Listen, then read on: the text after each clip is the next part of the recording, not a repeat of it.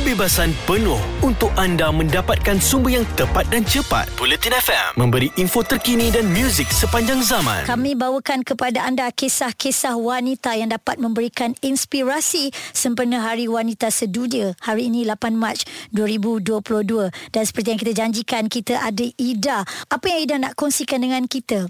Uh, saya cerita sikit lah latar belakang saya. Saya uh, umur 39 tahun, hmm. uh, ibu kepada dua anak dan uh, buat masa sekarang ni saya boleh katakan suri rumah tangga sepenuh masa. Cuma uh, saya tahun lepas saya ada kerja tetap lah dengan sebuah company tapi disebabkan ada masalah hmm. yang tak dapat dielakkan lah. Bukan masalah dengan company lah, masalah pribadi, masalah keluarga. Jadi terpaksa berhenti kerja.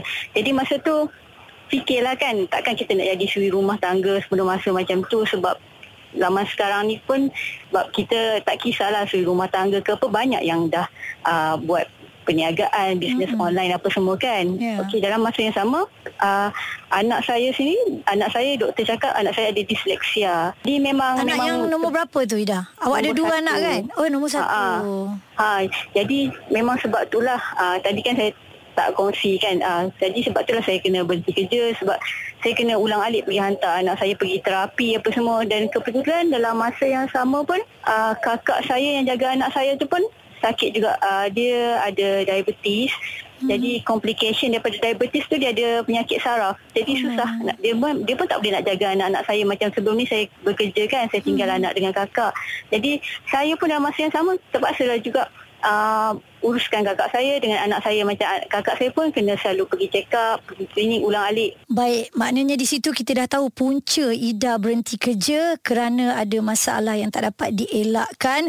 Uh, dan selepas ini kita nak tanya Ida ya apa yang Ida lakukan selepas Ida berhenti kerja uh, dan Ida kena sama-sama menjaga uh, kakak dan nak jaga anak yang baru didiagnos disleksia. Jelas dan terperinci supaya anda tidak ketinggalan Bulletin FM info terkini dan muzik sepanjang zaman. Kita bawakan kepada anda wanita yang dapat memberikan inspirasi kepada anda mungkin bagaimana nak bangkit sebelum ini berhenti kerja dan apa yang dia lakukan. Kita bersama lagi dengan Ida.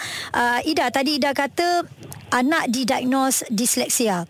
Uh, dan hmm, yeah. kakak pula uh, ditimpa penyakit kan uh, dengan uh, diabetes yeah. ya betul. Mm-mm, betul mm-hmm. betul. Dan sekarang ini Ida ambil alih tugas pula sebelum ni kakak jaga anak dan sekarang Ida pula kena hantar anak pergi terapi mm-hmm. dan nak kena jaga kakak. Boleh tak Ida share uh. struggle ni Ida di situ? Okey, anak saya disahkan ada disleksia tahun lepas bulan 11. Saya berhenti kerja bulan 10. Sebulan uh, selepas itu ya? Ah ya. Hmm. Lepas tu um, sebelum tu pun sebelum saya berhenti kerja tu pun kakak saya dia ada diabetes jadi dia jadi daripada diabetes tu dia ada complication saraf lah. So hmm. hmm, hmm. dia, dia memang tak boleh nak bawa kereta, nak buat kerja, nak mengasuh pun. Hmm. Ah jadi sejak itulah saya saya fikir tak apalah sebab selama ni kakak saya jaga, anak saya apa semua hmm. tak apalah saya berkorban saya berhenti kerja untuk jaga anak saya uruskan anak saya untuk ulang alik pergi terapi hmm. dan uh, jaga kakak saya untuk uh, pergi hospital check up apa semualah hmm. uh. okey jadi sekarang ni tugasannya begitu uh, okey hmm. dah kalau kita lihat balik sebelum ini memang bekerjaya dan ada income setiap bulan hmm. Ida tak perlu nak lakukan perkara ni semua kan hmm. ada tak rasa kadang-kadang adakah menyesal berhenti kerja? Sepatutnya boleh kerja dan uh, dalam masa yang sama bawa anak? Uh, tak sebenarnya uh, saya rasa ini memang pilihan terbaik lah yang saya buat. Mm-hmm. sebab uh, kalau anak yang berkeperluan khas ni mm-hmm. kita memang tak boleh nak simply-simply lepaskan dekat pengasuh ke apa. Melainkan macam ahli keluarga kita. Sebab uh, anak-anak ni dia ada keperluan dia sendiri. Jadi saya rasa memang yang terbaik saya berhenti kerja dan uruskan anak saya sendiri sebab saya puas hati. Sebab saya yang uruskan dia hantar pergi balik apa semua. Hmm. dan uh, kalau cakap kakak saya sendiri itu memang darah daging saya sebab selama ni uh, sebab saya pun uh, saya pun anak yatim piatu. Dulu memang kakak saya lah sebelum saya bekerja apa semua kakak saya banyak berkorban lah daripada hmm. segi kewangan masa semua. Jadi saya rasa ini yang terbaik. Waktu ni waktu ni memang kebetulan memang susunan tu cantik lah. Daripada Allah, cakap ya? macam, Mm-mm. ha, hati saya pun macam memang nak berhenti kerja dan kebetulan memang ada orang yang di sekeliling saya ni orang yang saya saya yang paling sayang macam anak saya dan kakak saya memang memerlukan sangat saya.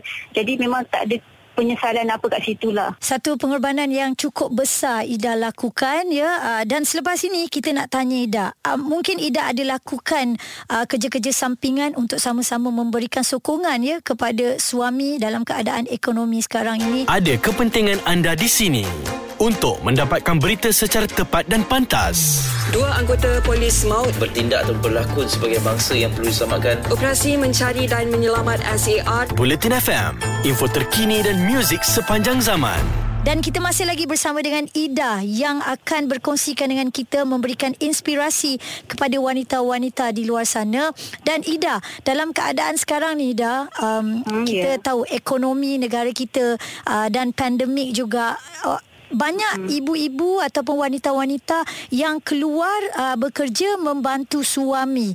So bagaimana dengan Ida dalam keadaan sekarang ini sebab kalau mungkin dulu ada dua income suami dan juga hmm. awak. Jadi bila awak berhenti hmm. nak kena beri tumpuan pada anak dan kakak juga apa yang Ida lakukan? Okey.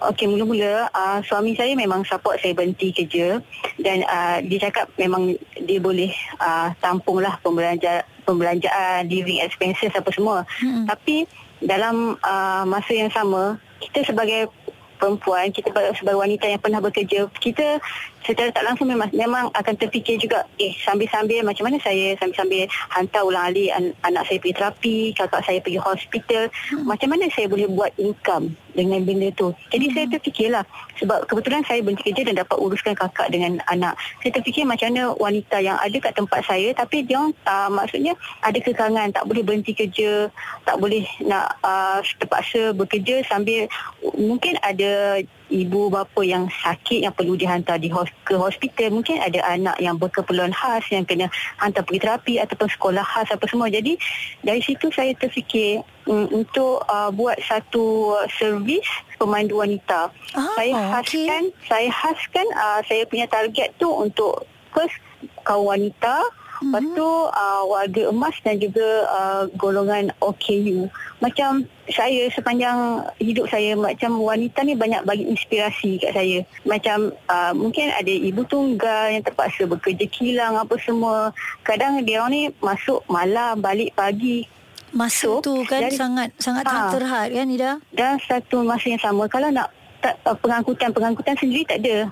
Kita sebagai wanita, kita ada isu macam isu keselamatan, keselesaan macam kalau mungkin nak ambil yang apa? tak boleh nak, nak ambil passenger pun kadang-kadang kita bukanlah memilih tapi nak kena tengok kan. Ha. Ya betul Isu tu bagi saya sangat penting ha Macam Dan ada lagi satu Mungkin ibu-ibu yang macam saya juga Anak ada berkeperluan khas Anak yang uh, kurang pendengaran ke Anak yang autism Kadang anak-anak ni Kita tak boleh macam biarkan dia orang naik bas sekolah ke Van sekolah ke apa tau Mm-mm. Sebab dia memang kita uh, Kena hantar dia dekat depan pintu And pastikan dia masuk Pastikan dia selamat Macam 24 jam lah dengan dia kan. Ha dan ada juga budak-budak ni yang dia ada rutin dia sendiri. Contohnya ada uh, saya ada seorang budak ni setiap kali balik sekolah mesti ada ber- berhenti kat satu tempat tu nak beli air jagung. Ha Hmm. kalau tak dia mengamuk.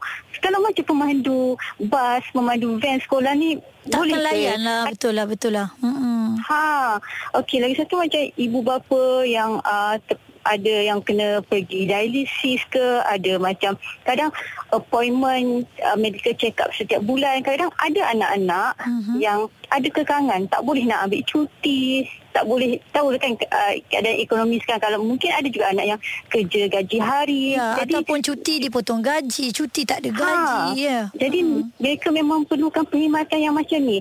Yang seseorang yang dia orang rasa macam uh, boleh dipercayai, uh, boleh diharapkan dan saya pun kalau ikut dari segi bayaran pun saya selalu berbincang dengan orang yang perlukan perkhidmatan saya saya akan tanya berapa uh, bajet puan berapa ha, sebab kita kat sini bukan nak Semata-mata duit, tau. ya. Hmm. Ya, yang penting sebab saya saya faham situasi tu. Kita semua ni macam kita semua ni uh, ada masalah, ada isu masing-masing. Jadi kita perlukan kadang-kadang mungkin ahli keluarga kita orang terdekat kita tak boleh nak tolong. Kita perlukan seseorang yang di luar Ya. daripada uh, kita punya circle family apa semua kan. Jadi hmm.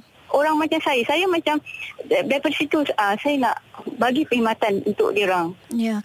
Baik Ida, apa yang Haiza dengar ni kan saya rasa ha. Ida ni orang yang memang jalan terus dah tak fikir apa kerana perkhidmatan sebegini memang susah kita nak jumpa yang Ida tapi daripada Betul. suara Ida tu kan uh, hmm. kita tahu struggle kita wanita di hujung di dalam lubuk hati kita tu ada kalanya kita akan rasa penat kita akan rasa hmm. stres hmm. kita akan rasa macam-macam oh, air mata okay. Ida tu adakah dah kering ataupun sebenarnya Ida ini memang orang yang tak layan air mata Kebebasan penuh untuk anda mendapatkan sumber yang tepat dan cepat. Bulletin FM memberi info terkini dan muzik sepanjang zaman. Ida masih lagi bersama dengan kita. Aizan nak tanya Ida, uh, tak ada ke satu saat tu Ida menangis, mengalirkan air mata atau Ida langsung tak layan kesedihan Ida? Tak, sebenarnya sebelum saya berhenti kerja tu macam fasa-fasa sebelum dekat-dekat nak berhenti kerja, time tu yang saya menangis apa semua sebab dengan anak saya ada masalah dengan kakak saya masih sakit macam ni macam mana saya fikir macam mana saya nak susun hidup saya lepas ni hmm. tapi alhamdulillah lepas saya ambil keputusan untuk berhenti kerja jadi saya macam pasrah reda kan Okey, ada waktunya bila saya start buat perkhidmatan uh, pemandu wanita tu mula-mula memanglah sedih macam ish anak aku enam setengah pagi dah kena keluar apa yeah. semua kan. Uh, sedih lah kan macam sepatutnya uh, anak aku ni uh, sepatutnya tidur lagi kan? Macam anak orang ini terpaksa ikut. Tapi setiap setiap kali bila saya nak rasa sedih saya jadi malu dengan diri saya sebab wanita-wanita yang saya jumpa yang ambil perkhidmatan saya hidup dia orang lagi. Kalau nak cakap sedih saya tu saya tak tahu macam mana. Sebab mungkin saya saya rasa macam kadang ada uh, bahagian yang mungkin saya yang lebih bernasib baik. Sebab ada uh, macam um, yang ambil perkhidmatan saya ni hmm. ada yang sakit ber kerusi roda kan apa tak boleh berhenti kerja tapi anak autism ya dugaan Lepas orang tu, lain-lain kan Ida kan ha hmm. bila okey setiap kali saya nak sedih bila saya tengok wanita-wanita yang setiap kali saya bawa kereta bila saya pandang dia orang saya jadi malu kat diri saya bila saya nak sedih nak fikir sekurangnya saya ada kereta apa semua ini budak yang baru 17 tahun dah kena pergi kerja part time kerja 12 jam saya jadi malu ya ya ya ha. Faham maksudnya Ida ha. masih lagi mempunyai yeah. kederat yang Allah berikan kena bangkit yeah. bangun dan tak ha. boleh duduk dan tengok saja kan Ida. Betul. Ha, hmm. sekurangnya saya ada suami, ada rumah, ada anak, ada juga yang uh, ambil perkhidmatan saya ni ada yang uh, perempuan bujang, kerja kilang, tak ada transport apa semua. Kadang uh, minta saya temankan macam telefon rosak ke apa hmm. ke. Tak, tak tahulah sekarang macam uh, soal duit tu dah jatuh nombor berapa saya tak tahu. Hmm. First kemanusiaan kat sini. Ha mula-mula saya kesian lah anak saya kena kejut pagi ke apa tapi sekarang saya bangga sebab saya dah ajar anak saya realiti hidup ni.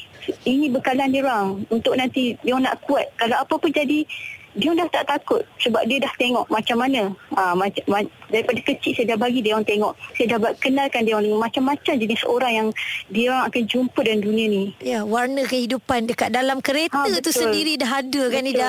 Baik ha, jadi saya syukur apa yang jadi kat saya. Saya bersyukur sangat. Jadi apa yang Ida boleh katakan kepada wanita-wanita yang sekarang ini mungkin juga hmm. struggle dan uh, ingin bangkit untuk sama-sama okay. uh, memberikan yang terbaik buat diri sendiri, buat anak-anak, buat keluarga?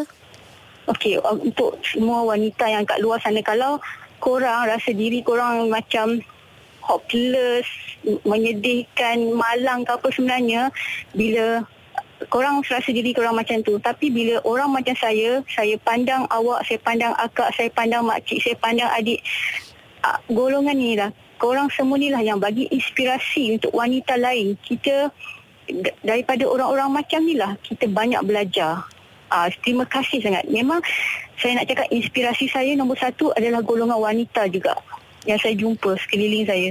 Terima kasih Ida atas perkongsian uh Ida. Semoga menjadi inspirasi uh kepada semua wanita dan anda kena tahu anda adalah wanita yang cukup-cukup hebat. Terus kuat Ida, terus tabah menjalani segala uh, dugaan yang Allah berikan Ida dan semoga perkongsian Ida ini memberikan inspirasi kepada kita semua. Kami positif memberikan info yang anda perlukan. Bulletin FM, info terkini dan muzik sepanjang zaman.